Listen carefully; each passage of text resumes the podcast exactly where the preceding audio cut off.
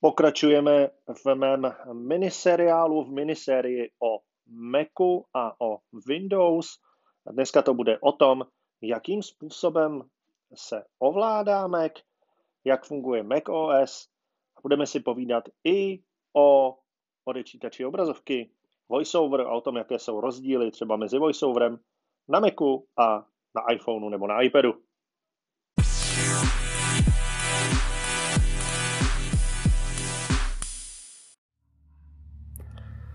Dámy a pánové, opět dobrý den, nebo dobrý večer, nebo dobrý ráno, záleží na tom, kdy si tenhle ten podcast pouštíte. Eh, moje jméno je Michal Rada a eh, budeme pokračovat v sérii eh, audio podcastů věnovaných monotématicky MacBooku, jeho fungování, jeho využívání mnou jako trošku specifickému typu uživatele, uživatele, který to používá jako nevědomý. Eh, zase dvě upozornění o tomhletom podcastu. Eh, první věc je, že nevím, jestli tohle téma úplně bude zajímat eh, moje vidící kamarády a, a lidi, kteří normálně vidí. Pokud ano, budu moc rád, když si to poslechnete. Zjistíte tady spoustu zajímavých věcí asi, ale pokud ne, tak se asi nebudu zlobit, když tenhle ten díl přeskočíte, takže to záleží jenom na vás. Eh, a druhá věc, ano, tenhle ten podcast je trošku delší, než jste ode mě zvyklí a je opravdu monotématický. Takže eh, pokud vás vůbec netrápí a nezajímá, jak funguje Apple a jak se dá pracovat s MacBookem, tak eh, byste se možná trochu nudili. Čímž vás nechci odrazovat, byl bych moc rád, aby si to poslechlo co nejvíc lidí, protože si myslím, že je taky strašně důležitý, aby i vidící lidi zjistili, jak my pracujeme Eh, nicméně je pravda, že tenhle ten podcast, tenhle ten díl, tenhle ten miniserie je určena eh, především eh, pro nevědomí uživatele technologií od Apple i, i operačního systému Windows, k tomu se dostaneme. Takže se pohodlně usaďte, je to podcast, takže si to můžete různě zastavovat, přetáčet zpět, Dopředu ne, to by vám mohlo něco uniknout a myslím si, že e, můžeme pomalučku začít. E, my jsme se v minulém díle bavili o MacBooku jako o kousku hardwareu. Velmi podrobně jsme si popsali, jak to vypadá. Řekli jsme si pro a proti po té hardwareové stránce. Eh, trošku jsme si postěžovali na některé drobné neduhy, eh, takže hardwareově už tenhle ten kousek máme, no a dneska se konečně dostaneme k tomu, eh, co vás zajímá, a to je ten software. A to, jak se s tím vůbec pracuje. Hned z počátku bych měl asi popsat, proč tohle to vůbec dělám, nebo vrátit se k tomu, proč vůbec dělám tohle tu sérii a popsat, jak jsem doteďka pracoval já s počítačem. Kdo mě trošku sledujete, kdo třeba koukáte na moje videa na YouTube, nebo odebíráte moje podcasty, nebo čtete moje články, nebo něco takového, tak víte, že jako nevědomý člověk se hodně zabývám technologiemi a že jako eh, hlavní pracovní nástroj používám notebook s Windows od Toshiby, eh, tedy používal jsem do nedávna a používám hodně iPhone a iPad s jeho mobilníma operačníma systémama, eh, který si chválím. Musím říct, že ta přístupnost je pořád nesrovnatelně lepší než s Androidem, což neznamená, že bych na Android nějakým způsobem jako úplně zanevřel, to ne. Ale je pravda, že ten Apple je prostě eh, lepší, přístupnější, přívětivější pro nás, co nevidíme. Eh, tak, moje klasický workflow je, že buď jsem si do práce vzal jenom iPad, a nebo jsem si do práce bral eh, notebook z Windows, podle toho, co jsem potřeboval dělat. Když jsem potřeboval dělat nějakou pořádnou práci, složitější, něco, co šlo dělat jenom na Windows, musel jsem si sebou nést notebook. Když jsem potřeboval třeba jenom psát nebo něco takového, tak jsem si vystačil s iPadem. Pak přišel uh, MacBook Air 2020, který teďka vlastním a ze kterého jsem si velmi rychle udělal svůj hlavní pracovní nástroj – a zároveň vy, kteří mě znáte, tak víte, že jsem jako vždycky nadával na macOS. Vždycky jsem říkal, že je to systém nedospělej, že je to systém s, se spoustou problémů, do dneška, když ten systém už je v XT verzi, tak trpí různýma, řekl bych skoro až dětskýma nemocema, ze kterých se Windowsům podařilo velmi rychle vybabrat, i dospělejším eh, distribucím Linuxu se podařilo velmi eh, rychle vybabrat. Na druhou stranu, eh, ten systém je určen jaksi monotematicky a monotechnologicky pro počítače od Apple, to znamená velmi úzce komunikuje a funguje s tím jejich hardwarem, takže je neuvěřitelně stabilní.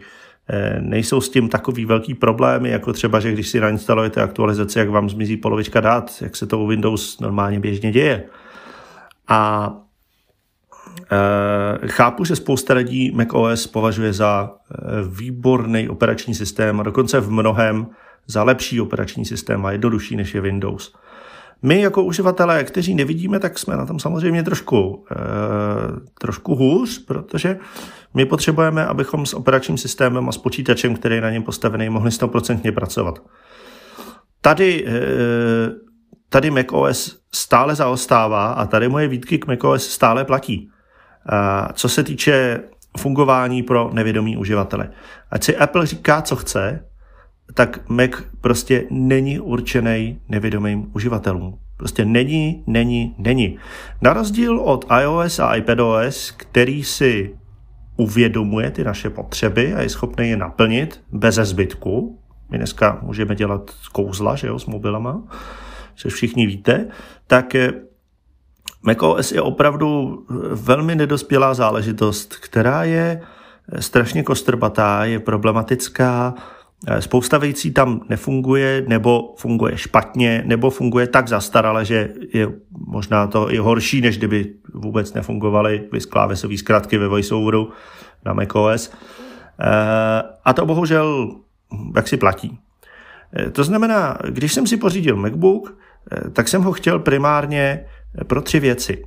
Za prvé, vůbec jak jsem se k MacBooku dostal, o tom se doslechnete v mým předchozím povídání a chtěl bych poprosit všechny, protože přece jenom je to nějaká série, pokud jste neslyšeli první díl tohoto podcastového seriálu, tak si ho poslechněte, protože e, si myslím, že i vás nevědomí, pokud jste nikdy MacBooky neviděli, nebo pokud jste je viděli a nejste s nima úplně zběhlí. A možná i vy, kteří jste s nima zběhlí, mně přišla jedna reakce, že vlastně v jedné věci uh, prej mám zajímavý postřehy který nenapadly člověka, který Macy běžně používá eh, a mě jo, tak to mě docela potěšilo. Eh, tak, tak si puste ten první díl. A vy, kteří jste ten první díl slyšeli, tak, tak eh, víte, že MacBook je skvělý hardware, má výbornou výdrž na baterky, na baterku, je to univerzální, je to rychlý, funguje to skvěle. Ale eh, ke mně se MacBook dostal kvůli tomu, že jsem byl nucen nějakým způsobem začít programovat v Xcode a ve Swiftu a nevím v čem ještě. A že jsem byl nucen začít programovat pro eh, Mac OS a pro iOS. To byla ta první věc, díky které se ke mně MacBook dostal. Ta druhá věc je, že jsem se přece jenom chtěl trošku začít zaměřovat i na ten Mac OS, protože eh, je o mě známo, že nejenom, že velmi realisticky a často velmi kriticky eh, kritizuju nebo hodnotím technologické firmy, ale i třeba vývojáře aplikací. Ale taky to dávám vědět a dávám s tím nějakým způsobem pomoct. Eh, snažím se jim pomoct a dávám jim nějakou možnost to zlepšit. Takže když poznám nějaký eh, nešvary v aplikacích, tak se snažím autora oslovit a snažím se mu pomoct, aby tu přístupnost té dané konkrétní aplikace nebo daného konkrétního systému zlepšil. S Applem spolupracuju už delší dobu a už mě i lidi o teplu říkali, jestli eh, když jako eh, když teda na macOS nadávám, tak jestli s tím mám tak podrobné zkušenosti, že bych třeba mohl i něčím přispět, jako to třeba dělám teda u mobilních platform. Takže to je ta druhá věc, která se ke mně, díky který se ke mně dostal MacBook. A třetí věc je, že jsem se dozvěděl, že Eh, virtualizace v Apple už je natolik dospělá, že se na MacBooku dají velmi pohodlně provozovat Windows, buď jako primární operační systém, a zase připomínám, znám pár lidí, kteří si koupili MacBook a provozují na něm jenom Windowsy, a za druhé jako virtuální počítač, který už je dneska dospělý, plně funkční a dá se s tím pracovat. Tohle jsem chtěl vyzkoušet. A musím říct, že všechny tyhle ty tři věci to u mě naplňuje. A teď postupně. Ano, hlavním operačním systémem je macOS, ale ano, potřebuju Windows. Já ke své práci potřebuju Windows. Potřebuju pracovat rychle a efektivně, což se bohužel na macOS nedá. Já bych nechtěl, abyste si udělali jako dojem z toho, že macOS je naprosto nepřístupný pro nevědomí. To přece není pravda. On je velmi přístupný pro nevědomí, ale to, co na Windowsu děláte během vteřiny nebo během dvou, tak vám na Macu může trvat třeba půl minuty a to, to už je sakra znát, když člověk potřebuje. E, další věc je, že Eh, prostě na macOS máte jenom dva hlasy, eh, v češtině, ve slovenštině taky vlastně jenom dva hlasy. A prostě se s tím musíte smířit a nazdar. Když to na Windows eh, si najdete spoustu různých hlasů, ať už placených nebo neplacených, a, a ta práce s tím je i třeba díky tomu příjemnější. Třetí věc je, že zase na macOS máte jenom jeden odečítač, jenom interní odečítač VoiceOver od Apple, na Windows máte víc konkurence. Zase některé projekty jsou open sourceové, jako třeba Thunder nebo NVDA. Eh, některé projekty jsou samozřejmě placený, jako je třeba JAWS. A vy si můžete vybrat, je tam taková ta variabilita. No a potom eh, ta topologie těch operačních systémů je opravdu taková, že Windows je masový operační systém určený masově lidem. Eh, macOS pořád má spoustu věcí, kterou Normální uživatel z Windows nepochopí instalace aplikací tím, že je vemete a, a přetáhnete a skopírujete do aplikací. Je naprosto úžasná, ale eh, ajťákům tohle to dělá problém. Eh, to, že se v macOS nedá tolik nastavovat, eh, což si myslím, že zase pro uživatele je velice dobře, tak zase poloprofesionálním a profesionálním uživatelům to prostě dělá řadu problémů. A je pravda, že i pro nás eh, ty technologie eh, ty přístupnosti jsou prostě u těch Windows lepší než, než u toho Mac OS, protože se s nima pracuje efektivněji. Eh, už jsem to tady říkal, zopakuju to, voiceover na macOS je příšerná záležitost. To je, to je opravdu za trest a, a je škoda, že tak jak Apple věnuje dost prostoru až na testování v iOS 14 samozřejmě, vys má, před, vys má předchozí videa a podcasty, jak Apple věnuje dost prostoru eh, tomu eh, odečítači pro mobilní platformy, tak se úplně vykašlal na zlepšování voiceoveru v macOS. Voiceover macOS je prostě eh, pořád jako 15 let stará záležitost, která se za těch 15 let nevyvinula ani o milimetr. Tečka. Jako. Jediný, co za posledních 15 let ve voiceoveru přibylo, je podpora touchpadu. Jo? A to je asi tak všechno, co se dá pozitivního říct o voiceoveru. Jinak je to bohužel 15 let starý. Odečítač s 15 let starým topologií, s 15 let starou uživatelskou ergonomií, s 15 let starým ovládáním a se vším všudy. A nedá se s tím pořádně moc dělat. A moje kritika k VoiceOveru a k macOS a k ergonomii ovládání macOS z klávesnice se zapnutý VoiceOverem trvá. Na tom se tím, že mám MacBook, vůbec nic nezměnilo. Naopak, teďka jsem schopný říkat jednotlivý detaily, co je kde špatně a tak a už jsem začal komunikovat jak s Applem, tak i s vývojáři některých mých oblíbených aplikací, aby zlepšili přístupnost nejenom na iOS, ale taky na operačním systému pro počítače od Apple.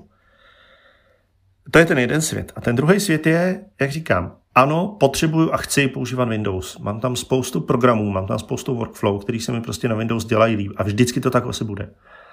A tudíž chci na MacBooku provozovat Windows.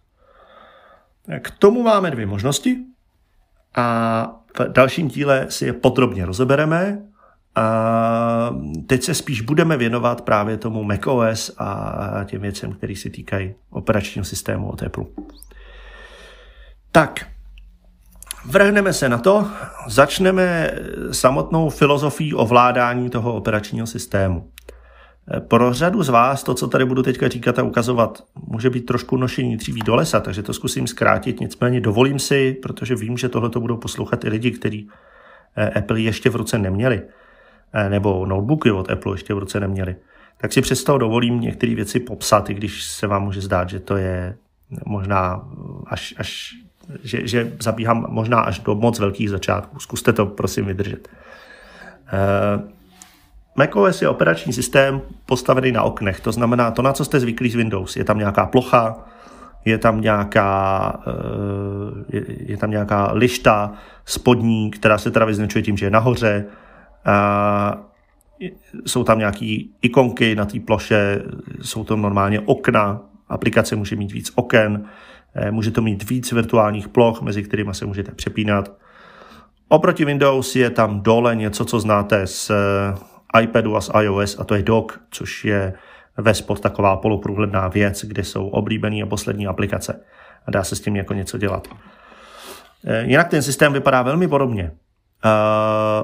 Na té liště, která teda je nahoře, takže ji budeme říkat horní lišta, Eh, tak eh, tam se snoubí jak lišta z Windows, eh, to znamená, máte tam informace o běžících aplikacích, takový ty vpravo ty ikonky hodin, Bluetooth a, a Wi-Fi a různých aplikací, které máte právě puštěný, klasický kontextový menu s klasickými hodinama v systém tray, takže systém tray to má, akorát ho najdete vpravo nahoře.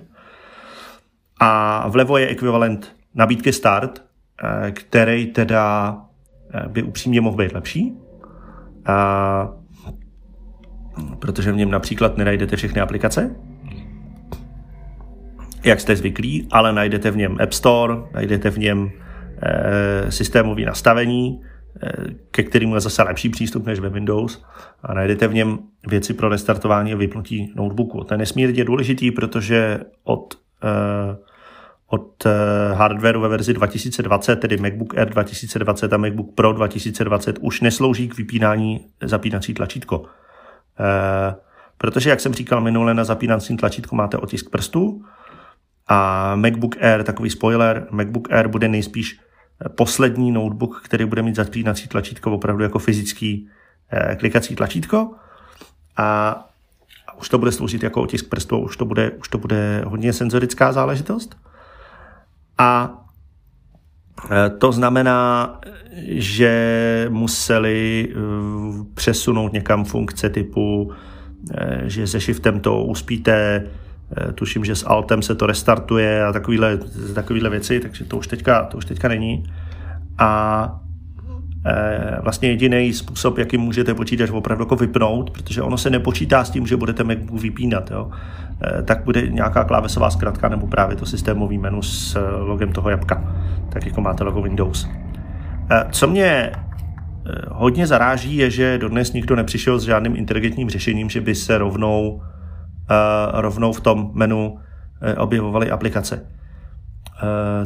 To je totiž spouštění aplikací a vůbec řezení aplikací je totiž jedna z velkých bolestí, proto říkám, že ten Apple nemá do dneška dospělý operační systém. To, co ostatní Linuxové distribuce, protože on to není nic jiného než prasprostý Linux, přátelé, tak to, co ostatní Linuxové distribuce pochopili i hned, a to, že s tím bude chtít pracovat uživatel, který se nebude chtít furt se vším hledat, eh, a například už spoustu let Linux má taky ekvivalent nabídky Start, kde máte prostě aplikace, v tom máte složku kanceláře, tam máte všechny kancelářské aplikace. To v Macu nenajdete. V Macu máte jednu složku, kde máte prostě všechny aplikace najednou a nazdar. A je na vás, jak si to uspořádáte, je na vás, co si s tím děláte. Ano, přináší to neuvěřitelnou svobodu, ale musím říct, že pro uživatele, který není ajťák a nechce se furt hrabat někde v nějakých seznamech, nebo nedej bože si prosím pamatovat název té aplikace, aby to našel přes rychlé hledání, přes, eh, eh, přes ekvivalent Windowsího hledání, který znáte jako Spotlight z mobilních systémů, tak najít a spustit aplikaci je občas peklo. A není to tak intuitivní jako na Windows. A to je asi ten nejzásadnější a řekl bych jediný rozdíl, který nás zajímá z toho, z toho uživatelského prostředí. Ještě jedna věc, kterou jsem nezdůraznil. Eh, vy, kteří jste na Windows, tak vězte, že v macOS se spojuje lišta Start s menu lištou, když máte v aplikaci nějakou nabídku. Že pokud hledáte eh, v aplikacích nějaké nabídky, tak je vždycky najdete vedle toho loga Apple. Eh, pro nás, co máme VoiceOver, je to celkem jedno, protože se stejně musíte naučit ovládací gesta VoiceOveru a díky nim se velmi rychle dostanete jak k nabídce Apple k systémový nabídce, tak k nabídkám v jakékoliv aplikaci, kterou máte aktuálně spuštěnou. I k těm eh, nabídkám a ikonkám vpravo vedle hodin v takzvaném Sisteray. A dále to velmi podobně jako Windows. Máte tam okna, ty si můžete zvětšovat, zmenšovat, přesouvat a tak dále, a tak dále, a tak dále. Obsah mezi nimi můžete přetahovat. Eh, má to svůj souborový systém, který má trochu jinou logiku, než jste zvyklí z Windows. Eh, například aplikace netvoří jednotlivý soubory, ale jsou tvořeny balíčkama a celá aplikace se, se sebou tahá jako jeden balíček, eh, včetně dat. A někde zatím existuje velmi složitý souborový systém na Linuxovém jádru, který uživatele ale nezajímá. Takže ano, kdo chce, tak si může hluboce zastřevit do souboru jednotlivých aplikací a do jednotlivých dat. A kdo nechce, tak mu prostě stačí vědět, že jako v jakýkoliv složce má něco, co má ikonku aplikace a má to typ souboru aplikace, tak je to prostě celá ta aplikace a on ji může vzít a někam se táhnout. Třeba si takhle můžete aplikace zálohovat na disk. A vlastně instalace aplikací na Macu funguje dvěmi způsoby. Buď máte opravdu instalátor se vším všudy, který je velmi podobný tomu na Windows, anebo si prostě jenom stáhnete soubor, ve kterým je ta aplikace a vy jenom vezmete a přesunete do složky aplikace. A nebo to uděláte s voiceoverem přes klávesové zkratky Ctrl-C, Ctrl-V. Pozor, Ctrl je trošku záludnost, protože Ctrl na eh, Macu existuje taky, ale dělá něco trošku jiného než, eh, než klávesa Command s jabkem. Takže budeme spíš používat Command C a Command V. Eh, je třeba si na tohle to trošku zvyknout.